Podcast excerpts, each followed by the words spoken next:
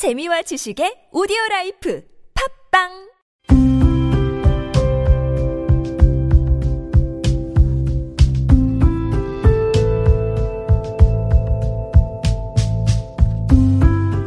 칼럼을 읽어드립니다.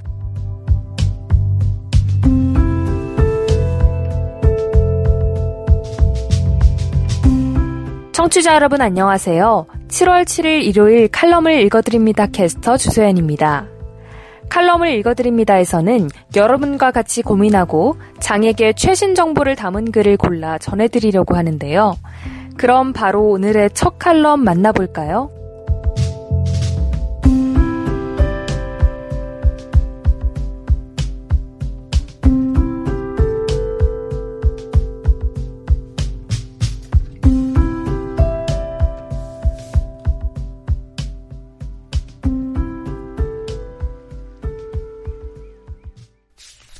Braille Times 편견을 버리기 위한 첫 걸음 인식 개선에서부터 홍서준 한국 시각장애인 연합회 시각장애인 편의시설 지원센터 연구원 필자가 시각장애인으로 살면서 자주 듣게 되는 질문들이 있다. 비장애인과 길을 걷다가 여기서 오른쪽으로 가요 라든가 여기는 주유소 앞이지요 라고 하면 안 보이는데 어떻게 알아요? 출근길 지하철역에서 만나게 되는 많은 사람들의 이 복잡한 시간에 어딜 가세요? 등이 그것이다. 혈기만 왕성했을 때는 이런 질문을 받으면 아니 시각장애인이 그걸 왜 몰라요? 라든가 어이가 없어서 대꾸조차 하지도 않기도 했지만 중년에 접어든 지금은 입장 바꿔 생각하는 여유를 조금 가졌다고나 할까?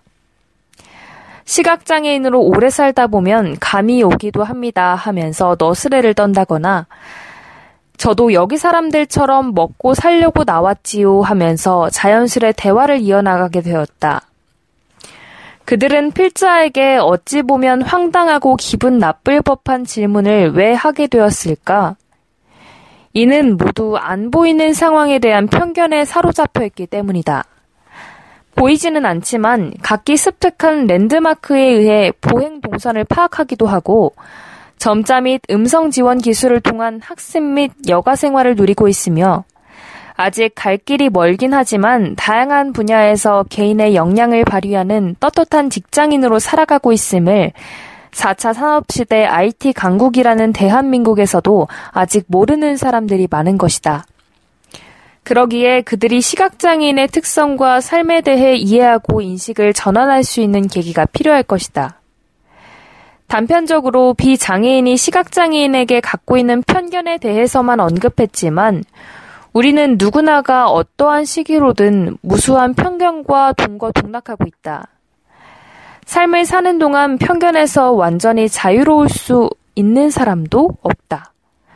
그렇다고 해서 자신이 가지고 있는 편견들에 갇혀서만 살 수는 없기에 편견을 깨뜨려 편협한 사고방식에서 벗어나려는 노력을 기울여야 하는 것이다.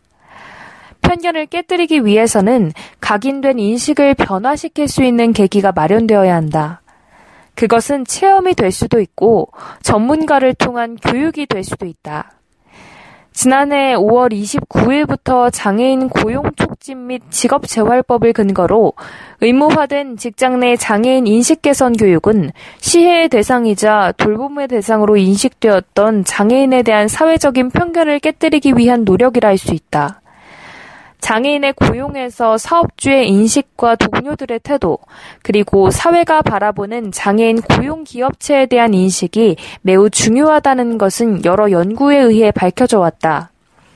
관련 연구 결과에 따르면 사업주의 인식이 긍정적일수록 장애인의 모집 과정, 노무 관리, 작업 환경 등 장애인의 우호적인 근무 환경 조성이 이루어진다고 밝혔다.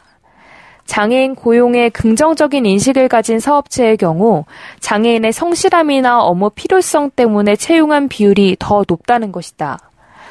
반면에 장애인이 정상적인 직장 생활이 힘들 것이라고 생각할수록 회사 채용 과정에 장애인 구직자가 찾아오는 것에 부담을 느낄수록 장애인 고용으로 회사의 대고객 이미지가 저하된다고 생각할수록 장애인 고용에 부정적인 영향을 끼쳐 고용이 감소하는 것으로 조사되었다.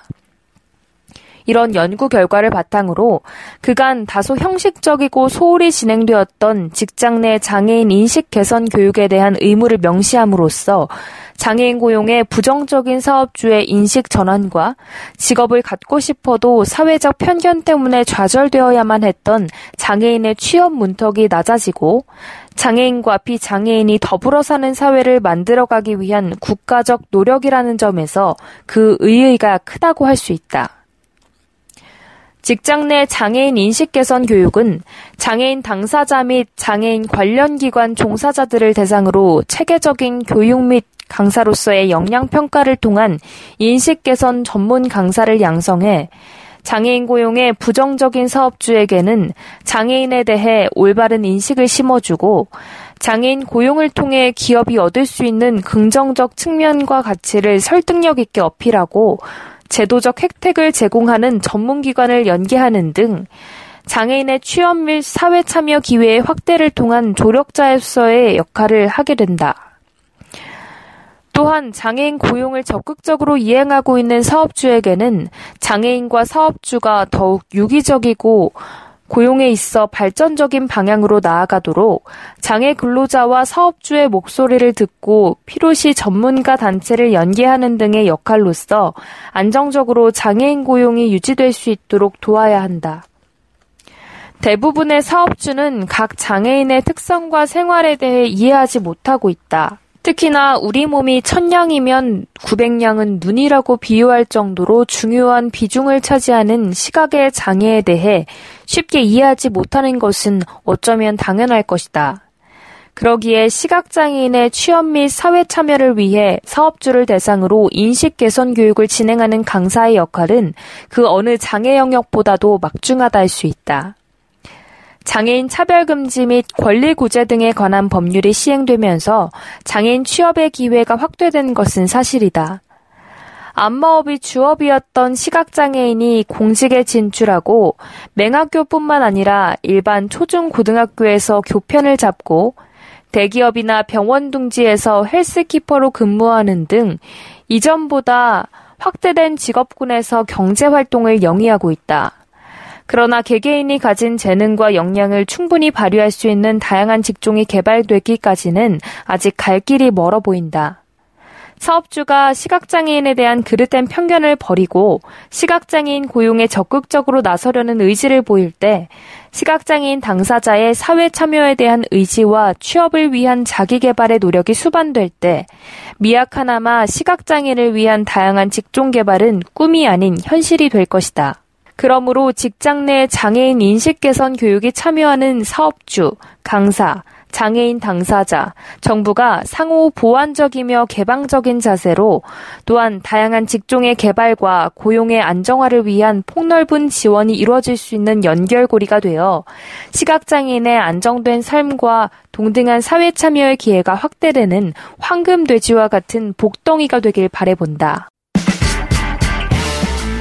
지금 여러분께선 KBIC 뉴스 채널 매주 일요일에 만나는 칼럼을 읽어드립니다를 듣고 계십니다.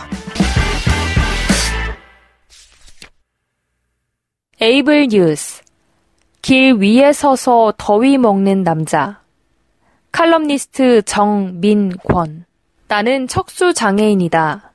푸르다 못해 시퍼런 청춘이었던 21살에 목이 부러졌다.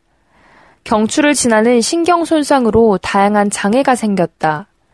움직이는 것 자체가 노동인 운동장애는 물론이거니와 그중 참 피곤한 두 가지. 하나는 더위를 먹는 것과 또 하나는 못 참는 거다. 그것도 아주 잘. 그런데 오늘 그것들이 동시에 터졌다. 31도. 하루 종일 온다던 비는 안 오고 수은 주만 엄청 울렸다. 쨍하지 않으면서 더럽게 습한 맑음. 이 와중에 복지관에서 담당하고 있는 업무로 외근을 나가야 했다. 휠체어를 20분가량 달려야 하는 곳. 사실 이렇게 장거리를 가야 할 때는 리프트가 설치된 차량을 이용하지만 너무 복잡한 시장통 주변이라 주차가 난감할 게 뻔하다. 하여 도보, 아니, 휠체어로 가는 게 속 편하다. 한데 내 전동 휠체어는 15년은 좋게 넘겨 이미 세상을 하직하고 남자만 복지관에서 업무용으로 사용하다 보니 숨이 딸깍거리면서도 힘을 내주고 있다. 그렇게 기특한 내 전동 휠체어가 열일하며 달리다 갑자기 멈춰 섰다. 약속 장소 400m 전. 그늘도 없는 땡볕에 그것도 사람들의 온 시선을 한 몸에 받을 수 있도록 인도 학 한복판에서 꼼짝도 하지 않는다. Oh my God. 녀석에게 다시 생명을 부여하기 위해 이것저것 만져보지만 장렬히 숨을 거둔 것처럼 보였다. 인도 한 중앙의 휠체어에 앉아 길을 떡하니 막고 서 있으니 어찌 부끄럽지 않을까. 감당이 안 될 정도였다. 핸드폰을 만지작거리는 척 하면서 도움의 손길을 기다려본다. 사람들이 이리저리 힐끔거리며 피해 지나가기만 하지 누구 하나 도움이 필요한지 묻지 않는다. 전화도 있고 내 표정이 그렇게 심각하지 않아서였을까? 그래도 누구 하나라도 물어봐줬으면 얼마나 좋았을까? 그나저나 본론. 나는 목이 부러지고 나서 어떤 극한의 상황에서도 땀이 한 방울도 나지 않는다. 심지어 사우나에 들어가도 살이 벌겋게 익지 땀은 나지 않는다. 다시 말하면 이런 날씨에 외부를 나돌아다니다가는 10중 8구는 열사병에 걸린다는 이야기다. 마실 물도 없이 땡볕에 20분 넘게 있으니 슬슬 더위를 먹기 시작했다. 팔과 얼굴을 비롯해 피부가 뜨거워지고 그 열감으로 일순간에 코가 막힌다. 그 단계를 지나면 자각하지 못하는 사이 콧물이 나오기 시작한다. 이유는 나도 모른다. 누가 보면 초등학생 때 가슴에 손수건을 달고 있어야 하는 아이처럼 코를 질질 흘린다. 엄마가 그랬는데 코보쟁이라고. 어쨌거나 더럽게 자꾸 콧물이 나온다. 그리고 이 단계까지 지나면 호흡이 가빠지고 결국 혼절한다.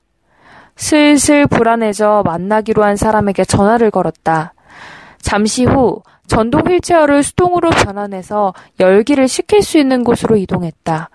한참을 나도 휠체어도 열기를 좀 떨어뜨렸다. 그리고 휠체어도 나도 후생됐다. 누군가 위급한 상황에 처한다는 건 드러나게 위급할 때도 있지만 유심히 지켜봐야만 알 수 있는 상황도 있다. 게다가 그렇게 위급한 상황에 처한 사람이 여러 이유로 도움을 요청하지 못할 수도 있다. 말을 못할 수도, 본인의 위급을 알리기 어려울 정도로 부끄러움이 감당이 안 되거나 혹은 인지하지 못할 수도 있다.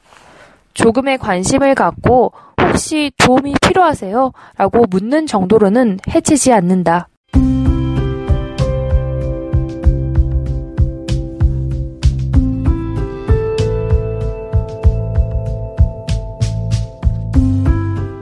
7월 7일 일요일 칼럼을 읽어드립니다. 오늘 준비한 소식은 여기까지입니다.